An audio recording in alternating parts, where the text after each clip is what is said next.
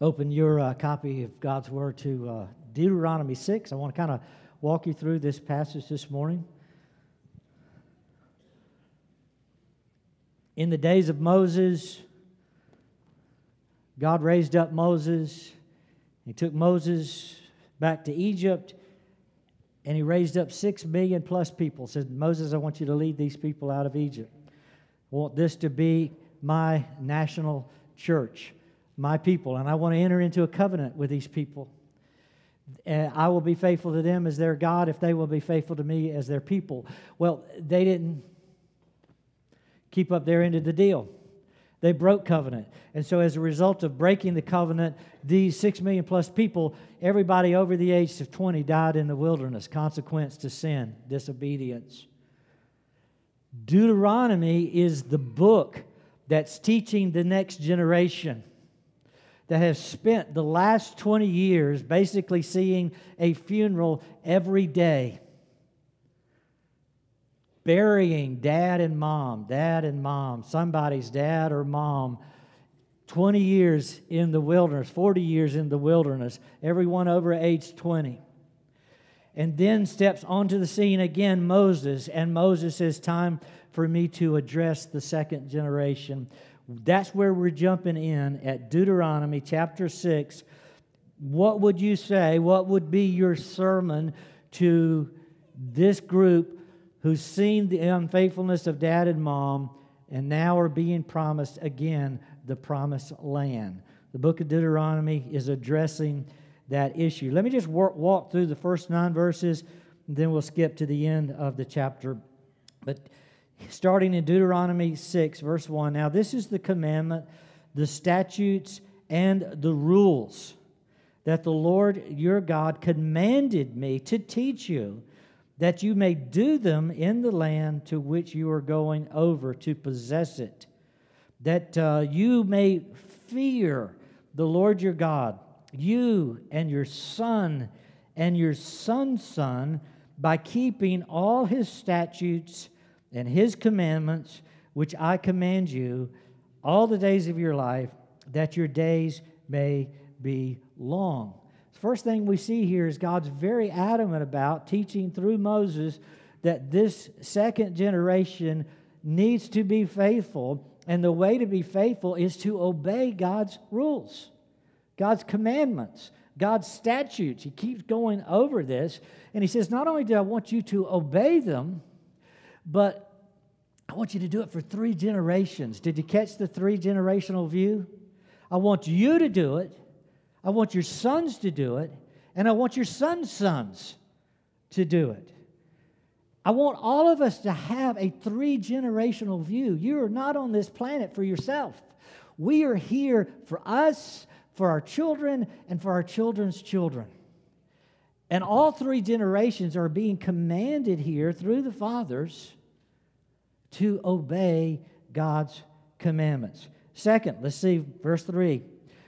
It says, Hear therefore, O Israel, and be careful to do them, that it may go well with you, and that you may multiply greatly as the Lord, the God of your fathers, has promised you, in a land flowing with milk and honey.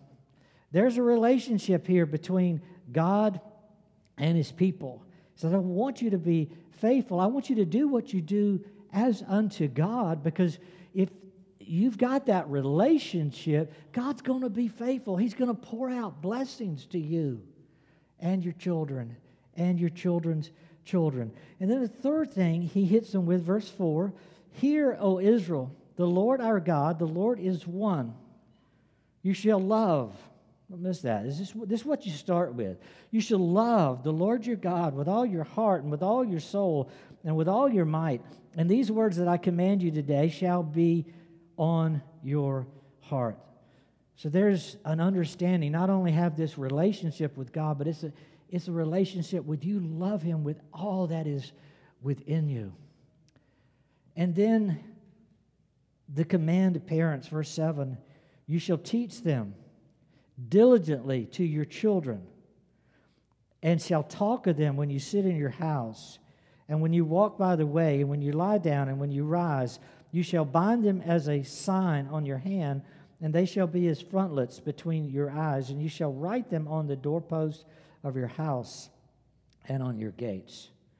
So there's a possession of the, the Word of God that's supposed to be so real. It's like it's on your, your head, it's on your arms, it's, it's, it's on your body somehow, it's on your house. You, you see that the Word of God is treasured everywhere you turn.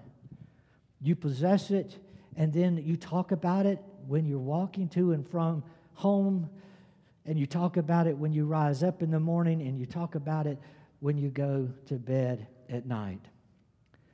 I want to put this into four categories for you. What is, first of all, what is the work of life? Second, what is the manner in which we are to live life? Third, what's the essence of life? And then, four, what is the greatest possession in life? Now, if you get what I'm saying here, you should be able to ask your teenagers these questions. You're asking the next generation, and they're going to ask the next generation. But ask the teenagers, parents, this question Can you tell me, son, daughter, what's the work of life? What's, what's your primary work in life? If they can answer that, you've done a good job in parenting. Second, I want to ask you, what's the manner in which you live life? If they can answer that from God's perspective, you've done a good job in parenting. Third question, what is the essence of life? And if they can answer that question, good job in parenting. Again, what would God say the essence of life is? And then, fourth, what does God say is the greatest possession in life? If you could own this, what would it be? And if they can answer that question, then you've done a great job in parenting. That's how do you explain verses 7, 8, 9? It says you're supposed to be talking to this stuff. When you rise up, when you walk, when you lay back down. The greatest work in life is obedience. You are to obey, do the commandments, do the statutes, keep the rules. It's the greatest work God's given us to do here. Second, this manner in which you do that work matters to God. I want you to do it as though you are a steward of mine. Stewardship is crucial to God. Third, what's the essence of life? It's to love the Lord your God with all your heart, mind, soul, and strength. And the second commandment this is great to love your neighbor as yourself. That's the essence of why you are here. And then, what would be the greatest possession. And you have this illustration really more than a specific word in verses 7 through 9. But he says, the possession, what I want you to possess, what I want on your homes, what I want on your body, what I want in your heart is the Word of God. And you can pick it up uh, over in verse 25. It will be righteousness for us if we're careful to do this commandment before the Lord our God. Um, not only pick it up there, uh, I mentioned this last week quickly in passing. Deuteronomy 47.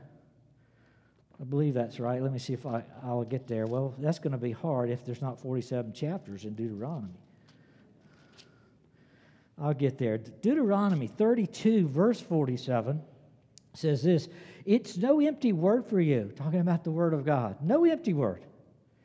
But your very life, and by this word you shall live long in the land that you are going over the Jordan to possess.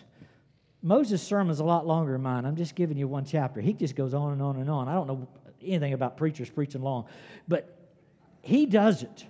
And he just goes on. So I'm, I'm trying to give you his summary. It just keeps coming back up. Your greatest possession in life is righteousness. It will be righteousness unto you. Now let's unpack that. Let's look at each of those briefly. We'll understand more and more. But as I struggle with good parenting, God, you know, I, I, say, God, what is it I'm supposed to be talking about? When I rise up, when I go down? What is it I'm supposed to be conveying? How do I know when I get to the end of the road that I have succeeded as a parent? And I think you can get from this chapter, God said, Well, did you talk about and tell them about the primary work they should be doing? Did you tell them about the manner in which they should live their lives? Did you tell them about the essence of life, love for God and others? Did you tell them about righteousness? What enables them to be right with God and to go from this earth into the glories of heaven? Let's look at the first. The work of life is obedience to God. Sometimes we get so confused with church rituals and we think God wants us just to go through the rituals of going to church and Sunday school and Bible reading and prayer. And then we're reminded, 1 Samuel 15 22, no, to obey is better than sacrifice. Obedience is the work, it's not the rituals. The rituals have their place and they're very important, but it's obedience that God is seeking from, from us. You see that in, in uh, Deuteronomy 6 1 and 2 that I've read. Um, you see it over and over in this passage. Um, verse 24 says, The Lord commanded us to do all these statutes, and it's for our good always. Commanded us to do this. It reminded me of an Andy Griffith episode um, a lot of one liners in Andy Griffith that uh, still stick with me today. Uh, but this is one where uh, Barney Fife, Deputy Fife, is screaming uh, to a couple prisoners that are in the uh, Mayberry jail cell. He says, Here at the Rock, and he called his jail the Rock, here at the Rock, we have two rules. And you need to memorize them so you can say them in your sleep. Rule number one is obey all rules. And I thought, why do you have to say that? I, but I love it because it, it, describes the essence of what's happening here. Obedience to the rules matter. If I give you rules and you don't keep them, what's with that? You're not doing what God wants, you're doing what you want. If it's not what God wants, if it's not obedience to the rules. And God's given us the Ten Commandments, God's given us His statutes and His rules. We have a series of choices all the time in life. What are we going to do? Do we choose to do what we want, or do we choose to do what God wants? These people in Deuteronomy 6, they have a living, visual, constant reminder of rule breaking. They've had so many funerals. I mean, you, you can do the math. How, how long would it take to bury two, three, four million people? How long is it going to take to bury that many people? And, and they're doing that, wandering in the wilderness, looking for another place in the earth to plant another body. Why are we doing this? Why are we burying so many people? Because they didn't keep the rules. They didn't obey. God told us what to do, and they didn't do it. Um, you know, I'm not sure we get the importance of this. God says, I, I want to see my commandments honored and kept. Are you doing it? Um, I've never heard anybody answer this question according to the scripture. The question is, what do you do for a living? If you were to ask me, you surprise me with that, I'd answer it the same way you do. I'm a preacher, I'm a pastor. What do you do? I'm an electrician, I'm a mechanic, I'm an architect, I'm a doctor, I'm a dentist. You know, the list goes on. I'm a homemaker, I'm a teacher. What do you do for a living? Oh, great question. What is the work I do for a living? I obey God. What? the scripture tells me that if I obey God, it will be good for me always. I will live. This is what I do to live. You didn't ask me what I did to earn money. You asked me what I did for a living. For a living, I obey God. It's the primary work I do. Is obedience to God. He's given me His commands and He's promised me life. He's promised me a good life.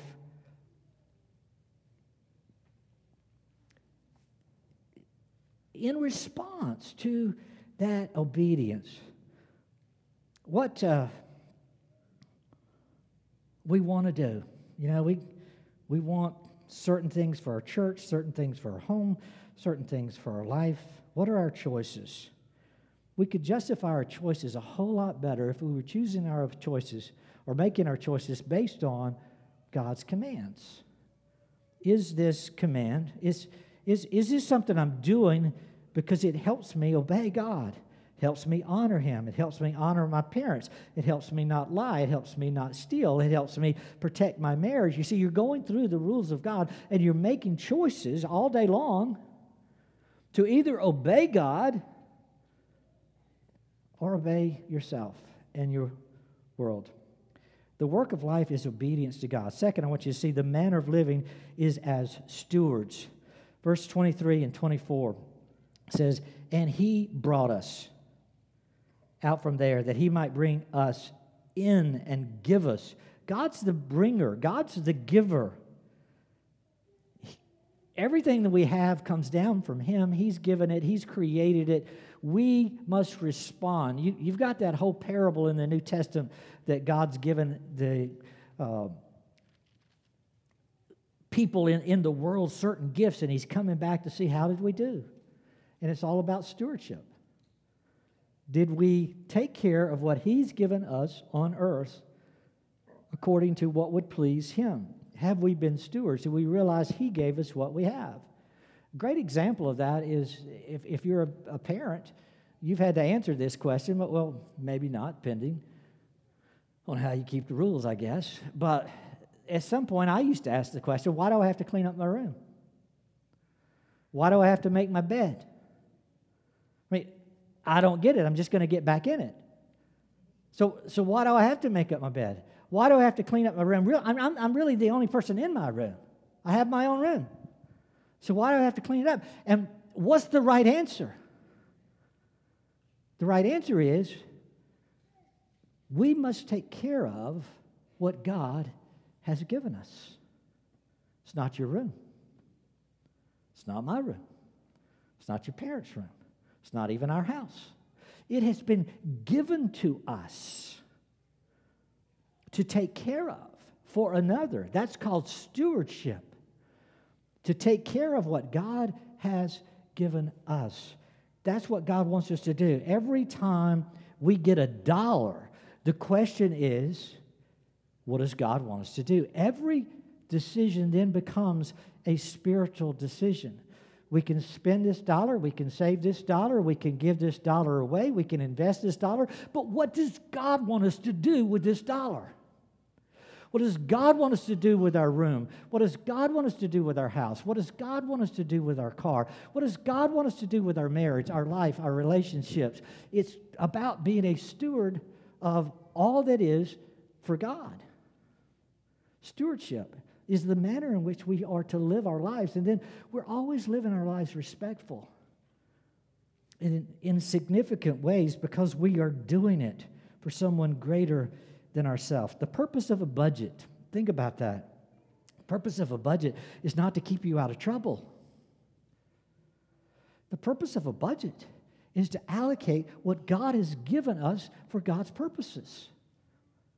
How does God want us to be responsible with what He's blessed us with?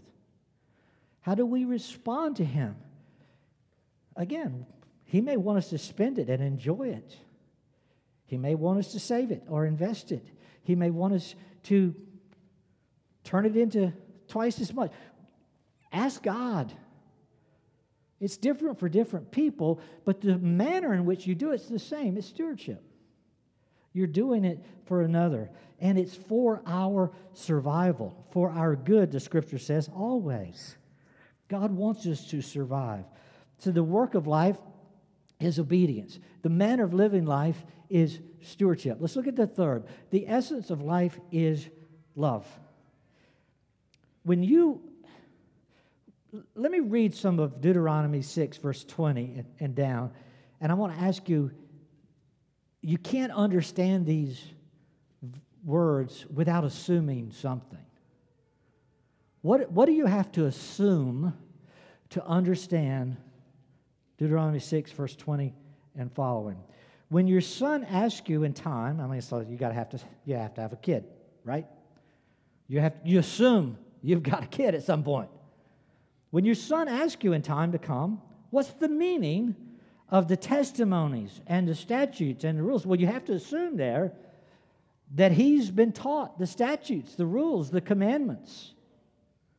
You have to assume the earlier part of Deuteronomy that you've been talking about these things over and over and over. And at some point, you've been te- talking about them so much, your kid says, Why do you keep doing this? What's the meaning of giving me these statutes, these standards? I'm trying to teach you, son, about how to live your life. And I'm trying to teach you the primary work of life. It goes on, verse 21 Then you shall say to your son, We were Pharaoh's slaves in Egypt, and the Lord brought us out of Egypt with a mighty hand. And the Lord showed signs and wonders and great and grievous uh, against Egypt and against Pharaoh and all his household before our eyes. And he brought us out from there, and he might bring us in and give us the land which he swore to give you to our fathers. This is an analogy when you get into the New Testament of redemption.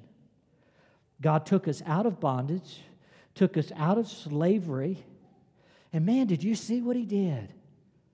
He, he did these miracles, grievous miracles.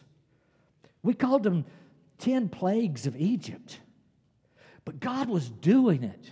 And He was doing all of that to rescue us, to allow us to escape, to take us to the promised land. God was purchasing us to be His own people and to raise us up as His. He chose us.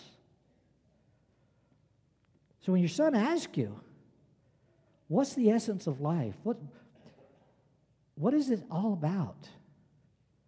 Your response is, it's about love, don't you think?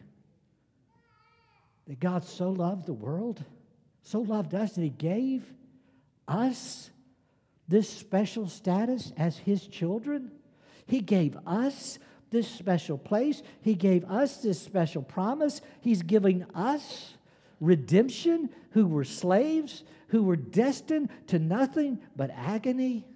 And He threw the agony on others and gave us blessing the essence, what all this means is love. To love God. And He wants us to love one another. Let me show you the, the New Testament, same kind of analogy. Look at 2 Timothy chapter 2. 2 Timothy 2.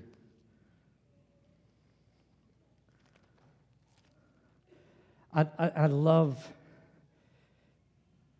how this is described because it brings in Satan and bondage to, to maybe a different level. 2 Timothy 2, beginning at verse 24, says, And the Lord's servant must not be quarrelsome, but kind to everyone, loving one another, able to teach, patiently enduring evil, correcting his opponents with gentleness. And here's what I want you to see God may perhaps grant them repentance, leading to a knowledge of the truth, and that they may come to their senses and escape from the snare of the devil and being captured by him to do his will. When you are born onto this planet, you are captured by Satan to do his will. He puts you on this world, he's the ruler of this world. And he puts you into his prison. He says, You're ensnared to the devil. Well, how do, how do I get out of that bondage? How do I get out of that snare? How do I escape? He says the way out is repentance. How do I get repentance? Well, repentance has to be granted. He says perhaps God will grant you, He will give you the gift of repentance.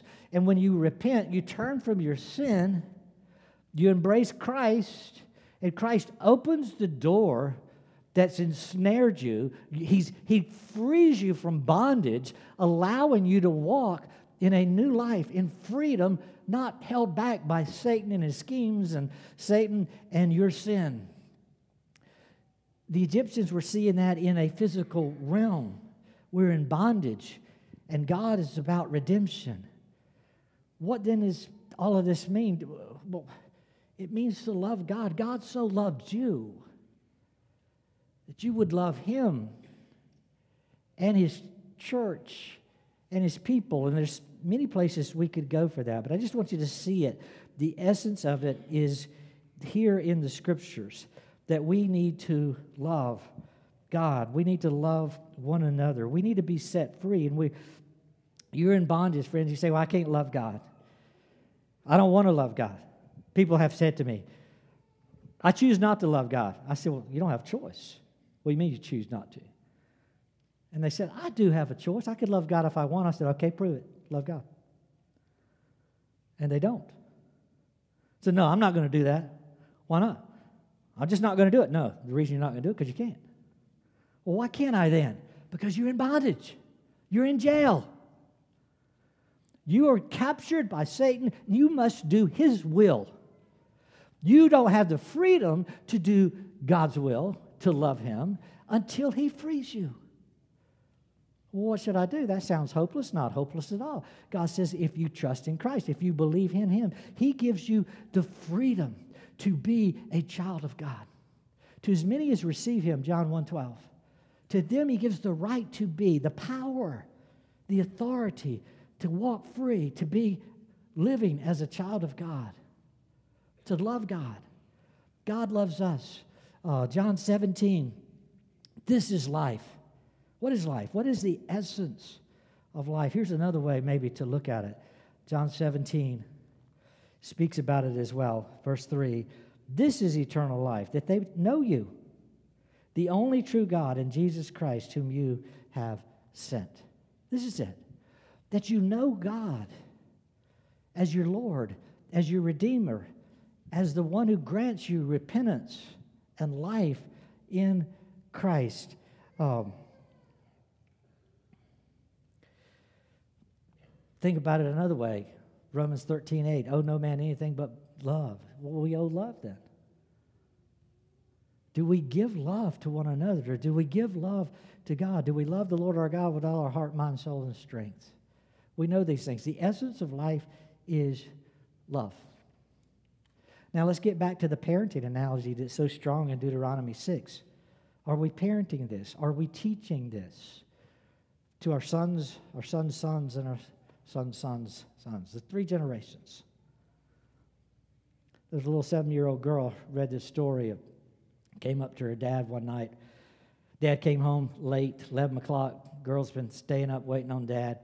As soon as dad comes in, she walks into the room. He's already cut on the TV, thinking, oh, I just need 10 minutes to unwind and I'm going to bed. And she walks in, says, What are you doing up?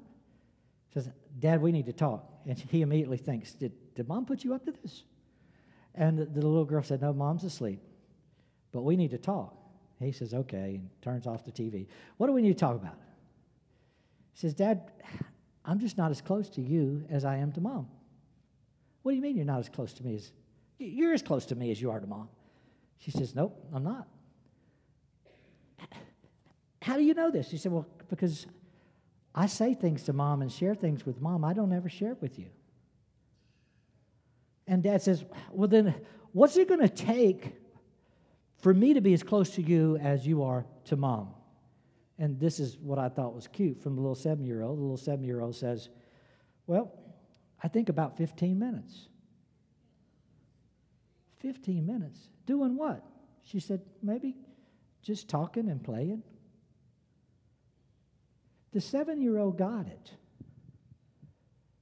We need time. It's about time to love. Do you have time for your kids? Do you have time for your marriage? Do you have time for your neighbor? Do you have time for God? You can't love them with all your heart if you're not invested in them.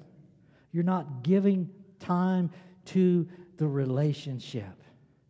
It doesn't take much, but that's the why we are here. We so time, much are giving our time to our work and our hobbies, and we're missing the relationships. The two primary, God and His creation, that He wants us to spend time with. 15 minutes a day might be all it really takes. It's the essence of life.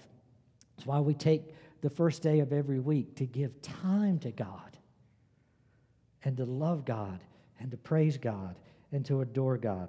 Now let's get to the last one. The greatest possession in life is righteousness. The words in Deuteronomy 6, verse 25. I've read it already. It will be righteousness for us.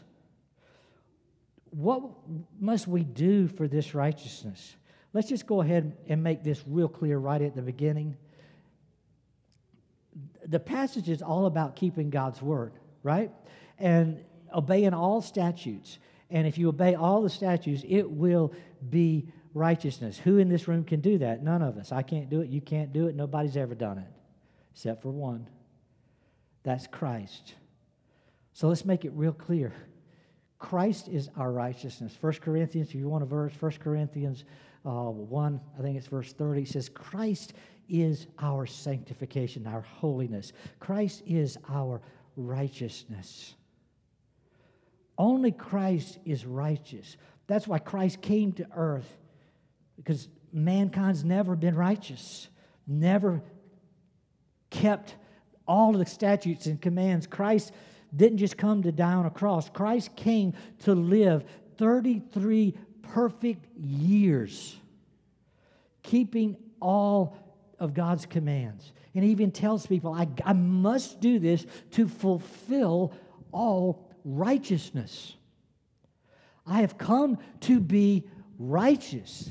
I have come to keep all the commands because my people have not been able to do so. And then the glorious exchange takes place. Let me read it 2 Corinthians 5, verse 21. Because it's so powerful, it's become one of my most treasured uh, verses in all of Scripture, 2 Corinthians 5. And I can quote it to you, but I want to give you time to look it up too. I want you to have it. 2 Corinthians 5, verse 21. For our sake, he made him, speaking of Christ, to be sin who knew no sin. He didn't know any sin. He's righteous. He's kept all the law. He made him, God the Father made him who knew no sin to be sin, who knew no sin, so that in him we might become the righteousness of God. What an exchange. What do you bring to the salvation table? You bring the same thing I bring sin. That's the only thing we have. When you come before a holy God, what do you bring him? What do you offer him? We can offer him nothing but ourselves, our sinful selves. We can offer him nothing but sin. Christ comes to the table, he offers him righteousness. Father, I've kept your will. I came to do your will, and I've perfectly kept your will. I know no sin. Here's the deal I want you to take my righteousness and I want you to give it to David. Well, God says, What do I get in exchange? Sin. I'll take his sin. You give him my righteousness. It doesn't get any better than that. I earned nothing. I worked for nothing. And I got everything. I got righteousness. I got something I did not earn, something I did not work for. Um, more important than anything else I have ever possessed on earth, on this planet, is the righteousness of Christ. More important than anything I will ever possess. is this deposit of righteousness that has been given to me. And as I was thinking about that, just trying to, to grasp the weight of righteousness given me. You know, what are you trying to, what are you trying to get in life? What are you working for? What are you living for? Well, I'm working to obey God. I'm doing it in a manner as a steward for God. I'm making sure it's all about love and not about the task. That it's about a relationship of loving God and loving His church. Well, what do you hope to gain from all of that? A nice house, a nice car, nice things, nice clothes, nice life. No. What I hope to gain from all of that is righteousness. The greatest thing I want in life is righteousness. As, as I saw that in the text, and I see it all the way through the scriptures, that my greatest possession, my greatest treasure is Christ. You know, Jesus told a parable. He says, if a man saw a, a great treasure in a field and nobody else knew it was there, he'd go sell everything he had to get that field. Because in that field is the greatest treasure it's Christ. And I meditate on it this week and I said, God, I don't think I fully embraced the weight of this yet.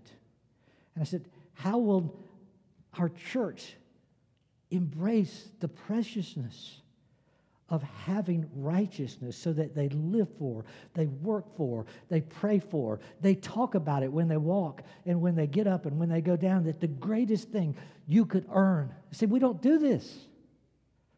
We don't do it. We tell our kids, our kids somehow have this notion mom and dad will be proud of me when I possess good grades.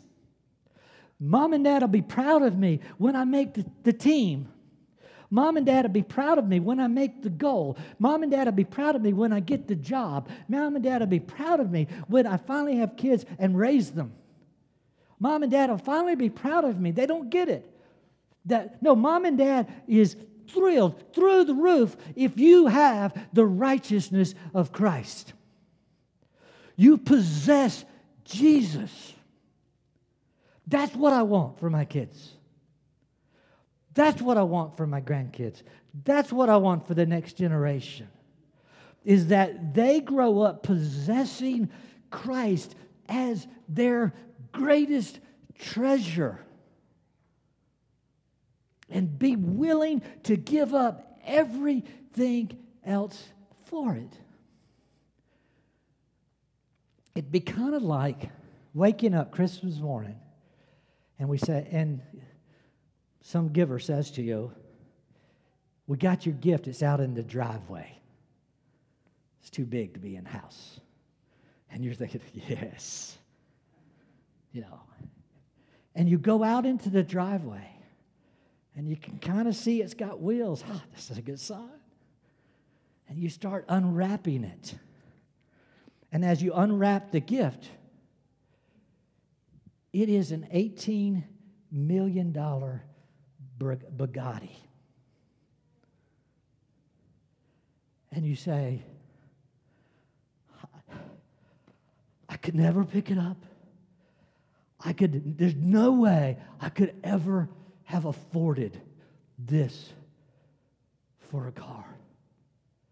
But I don't have a problem at all saying I now possess it. That it's mine.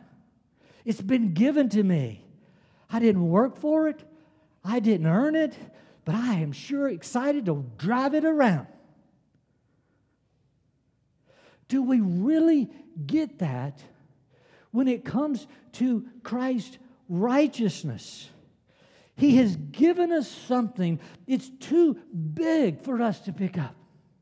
It's too weighty for us really to comprehend. It's too much for us ever to afford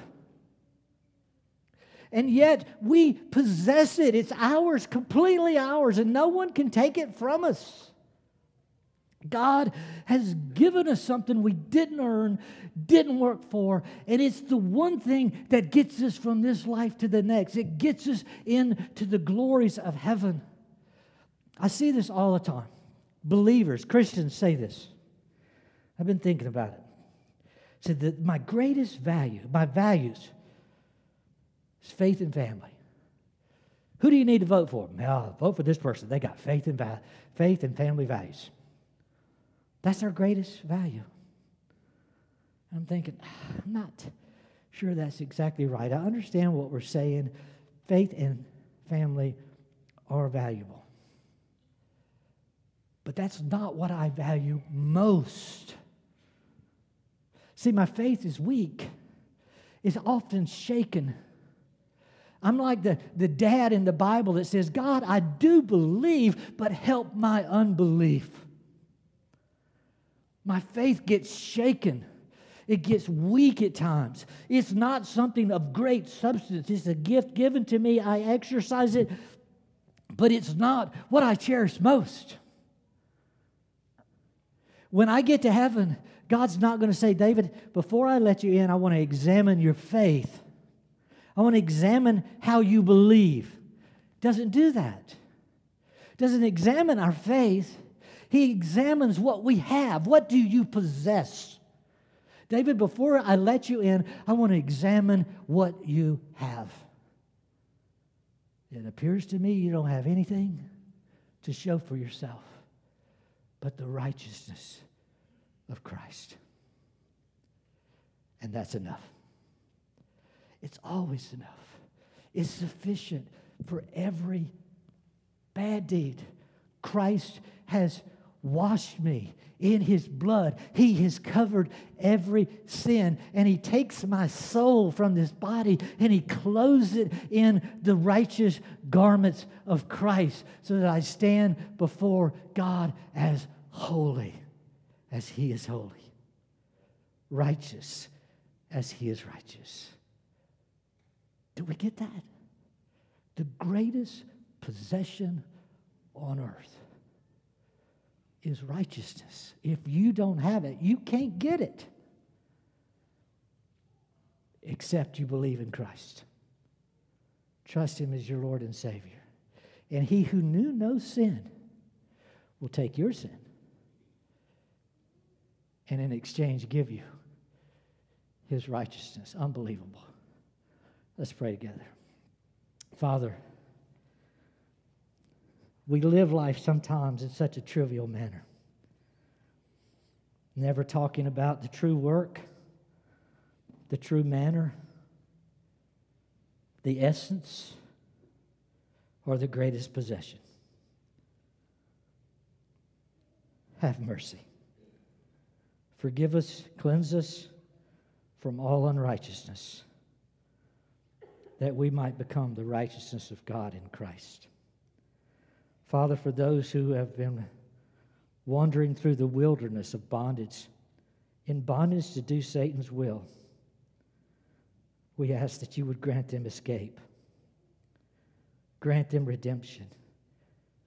Should they cry out, even here, for faith and repentance, grant, O oh Lord, please, this mercy, that they too may walk in this new life you've given us, that they may know its essence they may spend the rest of their days loving you and loving your people.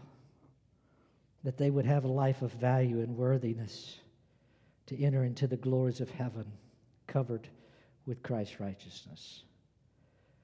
We ask for this mercy and this grace in Jesus' name. Amen.